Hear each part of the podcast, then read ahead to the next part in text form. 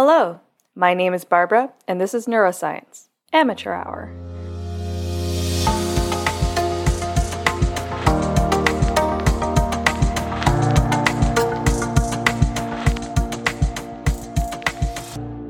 Welcome back, you wonderful, wonderful people. Thank you so much for tuning back in.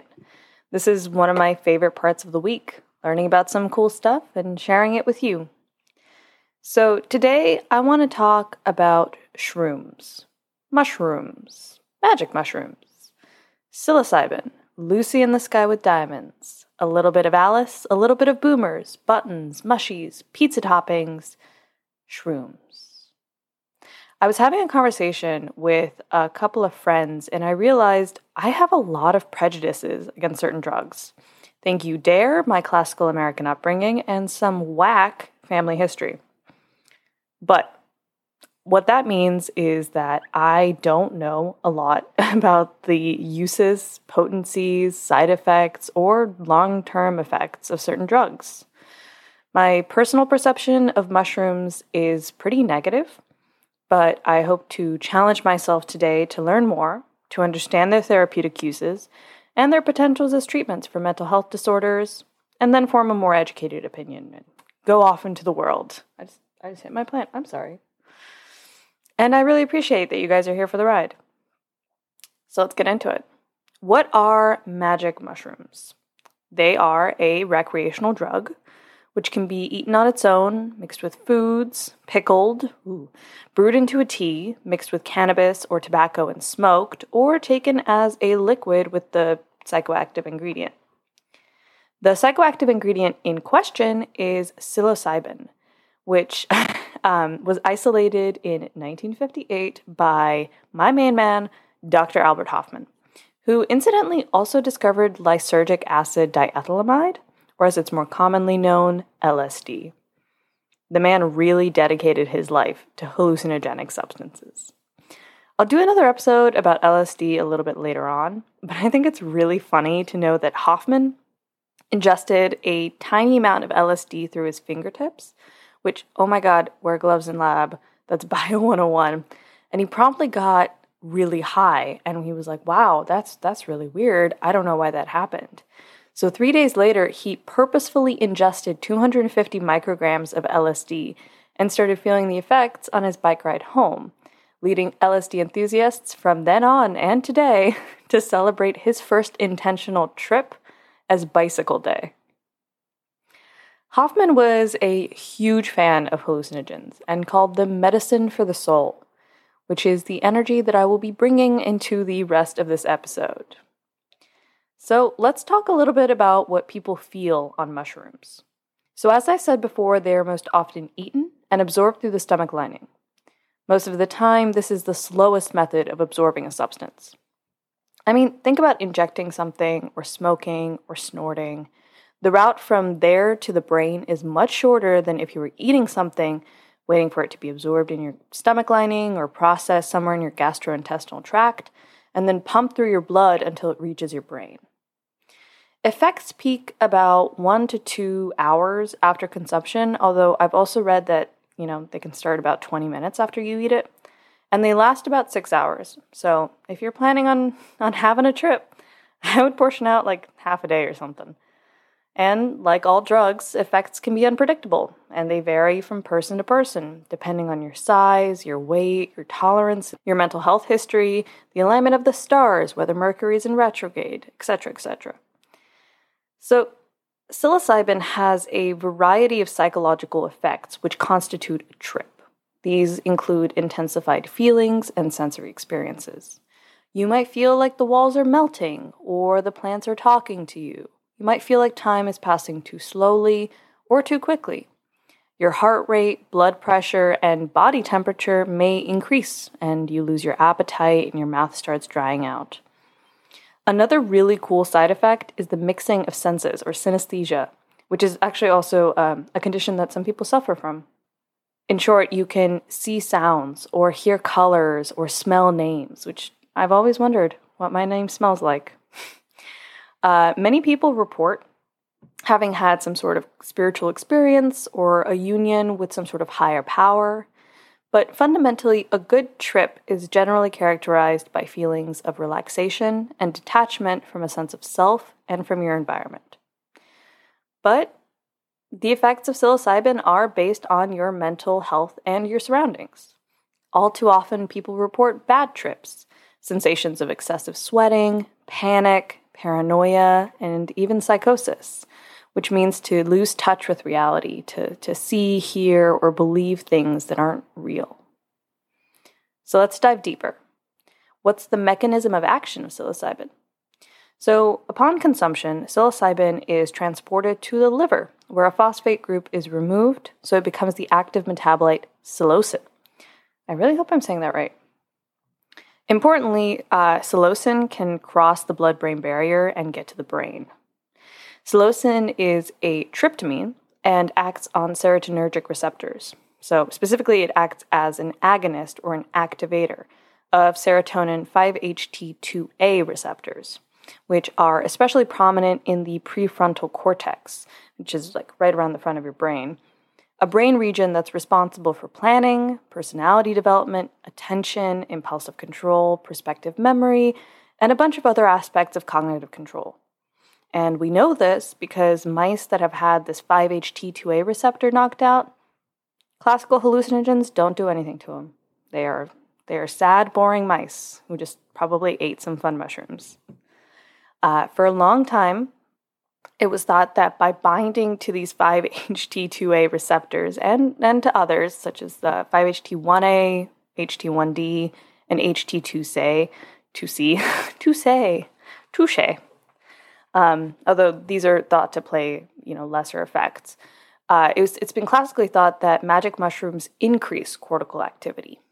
However, given medical, legal, and societal concerns, we haven't had much research in this area since the 1960s.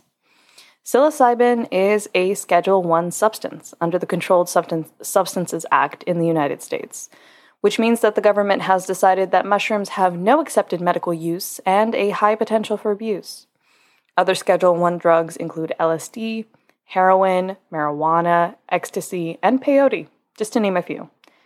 Uh, really weird fact is that cocaine is actually a Schedule II drug, which means that the government has decided that it may have some medical use and less of a potential for abuse than like weed. Uh, I have some questions about whether these classifications are accurate, given that weed is literally used as a medication by some people and it's legal in certain states. And as I'll get into later, psilocybin and LSD and other hallucinogens can also have some pretty substantive substantive treatment uses. Honestly, it sounds like we need to reschedule some drugs, but that's a conversation for another time. Given their classification, obtaining magic mushrooms for research purposes is complex, and there are so many loopholes to jump through. Everyone that works in the lab will probably need to get screened, and you need additional safety measures for storage, like a safe or something. And a long story short, all of these uh, loopholes means that there simply isn't a lot of research in this area. But I was able to find a study by Carhart Harris et al. that had some pretty unexpected results. So, researchers demonstrated that psilocybin significantly decreased, not increased, brain blood flow and venous oxygenation, which are, are markers of brain activity, in a manner that correlated with its subjective effects, or how strongly you felt the effects. In addition, taking psilocybin significantly decreased the functional connectivity between two brain regions the medial prefrontal cortex and the posterior cingulate cortex, brain regions we know to be responsible for cognitive control. So, why is this? We thought that this drug would increase cortical activity, not decrease it. One idea is that the stimulation of these 5-HT2A serotonergic receptors increases cell inhibition in some way, which could account for the overall deactivation that's occurring here. But there could also be another explanation. Honestly, we simply don't know. It is noteworthy to mention that the regions that showed the most consistent deactivation after psilocybin use are also those that have disproportionately high activity under normal conditions. For example, metabolism in the posterior cingulate cortex is 20% higher than most other brain regions. Yet psilocybin decreased its blood flow by up to 20% in some subjects.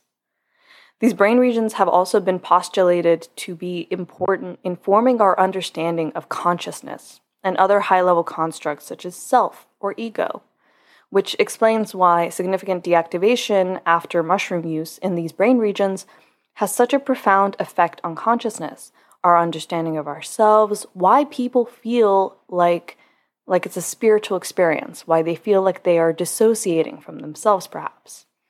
Also, this is super, super cool. So, this finding, this deactivation of the prefrontal cortex, is consistent with a theory, uh, Karl Friston's uh, free energy principle, which proposes that the mind or the brain works to constrain its experience of the world. All that basically means is that the parts of our brain that regulate cognitive control limit the number of ways that we can experience something. For example, if you see a water bottle on a table, you are limited in, in how you can like sense it. It's a water bottle, it's blue, it's standing still on a table.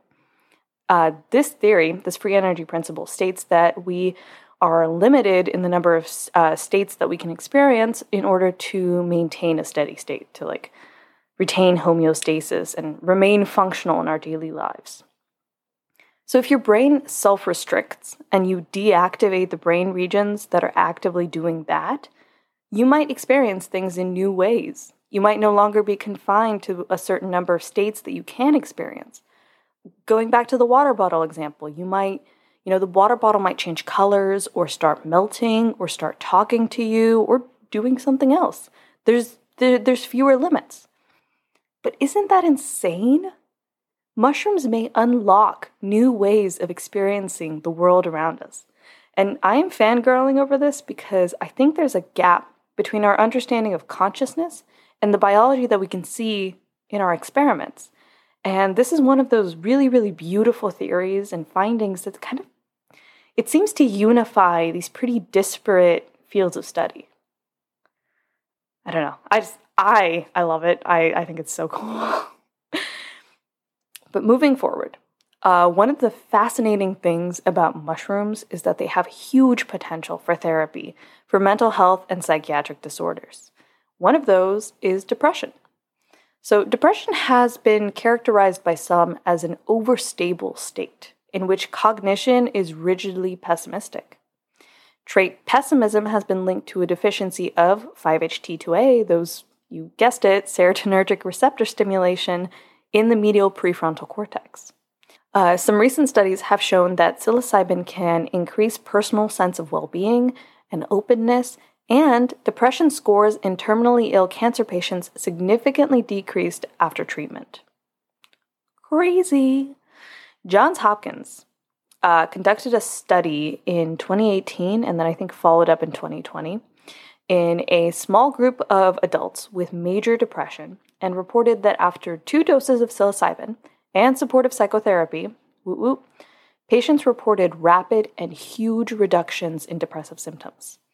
These results were four times larger than what they had seen in clinical trials with traditional antidepressants, which sometimes don't, even, don't work at all.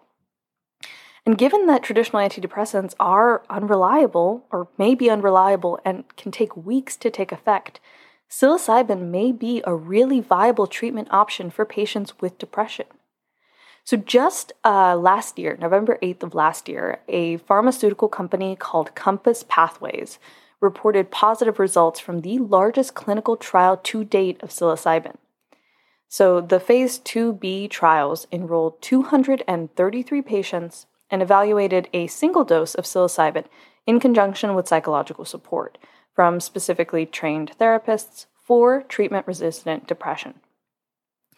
Uh, effectively, they took patients for whom uh, traditional antidepressants or traditional psychotherapy didn't work and they were able to show and phase 2b means that they're like well on their way to getting like some sort of medication approved by the FDA but they were able to show that you know it does it works for depression. Uh, however the results did raise some big concerns about safety. Uh, three participants in the highest dose group so they were taking 25 milligrams of psilocybin uh, displayed suicidal behavior And some others in the lower dose group also uh, reported suicidal ideation, and those people were taking 10 milligrams. Uh, given that suicide is the most serious consequence of depression, any treatment that, w- that could potentially make that symptom worse needs to be evaluated and studied with great care. Beyond the potential benefits for mental health, many people report their mushroom induced trips as positive experiences. They may have had a spiritual experience, or felt closer to friends, or learned more about themselves. Overall, trips appear to be very, very meaningful to the user. But like anything mind altering, there may be consequences as well. The first thing to consider is that anyone can have a bad trip. I read that most bad experiences have to do with expectations. If you go into a trip expecting bad things to happen, or if you have serious worries or anxieties, you're more likely to experience panic or paranoia while under the influence. Another major concern with many drugs is the possibility of addiction. We've all heard about people on opioids, cocaine, heroin, or some other drug whose addictions have taken everything that they love. Psilocybin is not considered uh, physically addictive and normally does not trigger compulsive use. In fact, it's been proposed as a treatment for addiction. It, it could actually have anti addictive properties. But mushrooms can be psychologically addictive, which is a little bit more of a complex issue. The difference between physical and psychological addiction is that during physical addiction, the body physically craves the substance. For example, if a user with active alcoholism gets the shakes after not drinking for a little while. Psychological addiction is more like having a conditioned response to a certain drug. Let's go back to that alcohol example. It's like uh, if you need, and I mean like need, a glass of wine to feel relaxed after work, or if you start getting cranky if, if you can't get access to the drug that you want to. Mushroom users can get addicted to the feeling of taking shrooms, the dissociation from self, or even the high that they get. In addition, people who abuse other drugs, such as, you know, ecstasy or cocaine or anything, may also abuse hallucinogens, and there may be some sort of tolerance buildup. This is especially true if the drugs act on the same serotonergic receptors. Over time, people may need to take a larger and larger dose to achieve the same result, which, which can be dangerous because the drug is fairly unpredictable. If you or anyone you know is struggling with addiction or substance abuse, please reach out to your healthcare provider or the Substance Abuse and Mental Health Services Administration free confidential hotline, which will be posted in the show notes. A larger concern is that the use of hallucinogens, such as magic mushrooms, may aggravate or trigger mental health disorders. There have been some reports that if someone is at risk for schizophrenia, which is a condition defined by hallucinations, trouble thinking, trouble motivating oneself, and delusions, which is very scary. Abusing psychedelic drugs may trigger the onset of the condition. The paper I found for this finding was from 1998. So uh, this thing is like 23 years old. So I am sure that, you know, if there aren't more updated findings, at the very least, the research is in progress. I also found a case study published in 2020, like the end of 2020, about a 20 year old man who arrived in the emergency room with a thunderclap headache, which simply means like a rapid onset headache. After ingesting an unknown quantity of mushrooms four hours earlier, he was found to have a subarachnoid hemorrhage, a brain bleed, the kind of which is normally associated with amphetamine abuse. It was the first instance of these subarachnoid hemorrhages ever being linked to psilocybin products, and it defined a really interesting new side effect and, you know, potential area of research for cases of mushroom abuse. There's also been some studies about psilocybin induced headaches or migraines, but honestly, mushrooms have also been proposed as a treatment for cluster headaches, so I honestly think it comes down to the fact that we don't know enough at the moment. Finally, there is something to be said about the fact that people do harm themselves and others during trips, especially bad ones. There's some, there have been some studies linking users taking high doses to medical emergencies and psychological distress.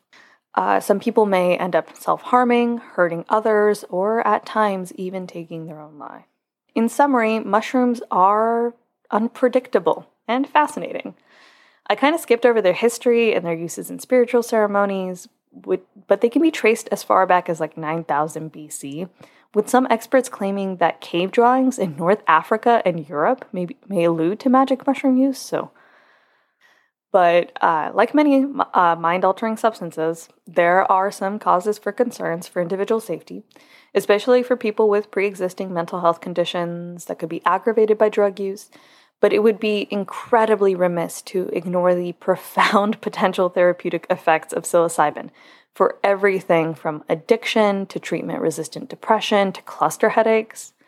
I can only hope that uh, perhaps reclassification and decriminalization may improve access to mushrooms for researchers so we can finally figure out what the heck they're doing in our brains. But that is a bite sized overview of the neuroscience of magic mushrooms. I hope that you enjoyed the episode and you learned something new.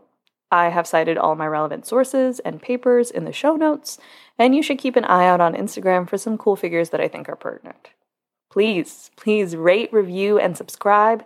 And if you have any questions, comments, concerns, queries, or complaints, please email me at neuroscienceamateurhour at gmail.com or DM me at neuroscienceamateurhour on Instagram. This podcast is available on pretty much any platform I can think of, so please recommend it to your friends and loved ones. Also, if you have something you really want to learn about, please contact me, and you'll probably see an episode about it soon. Happy researching, and I hope to see you again.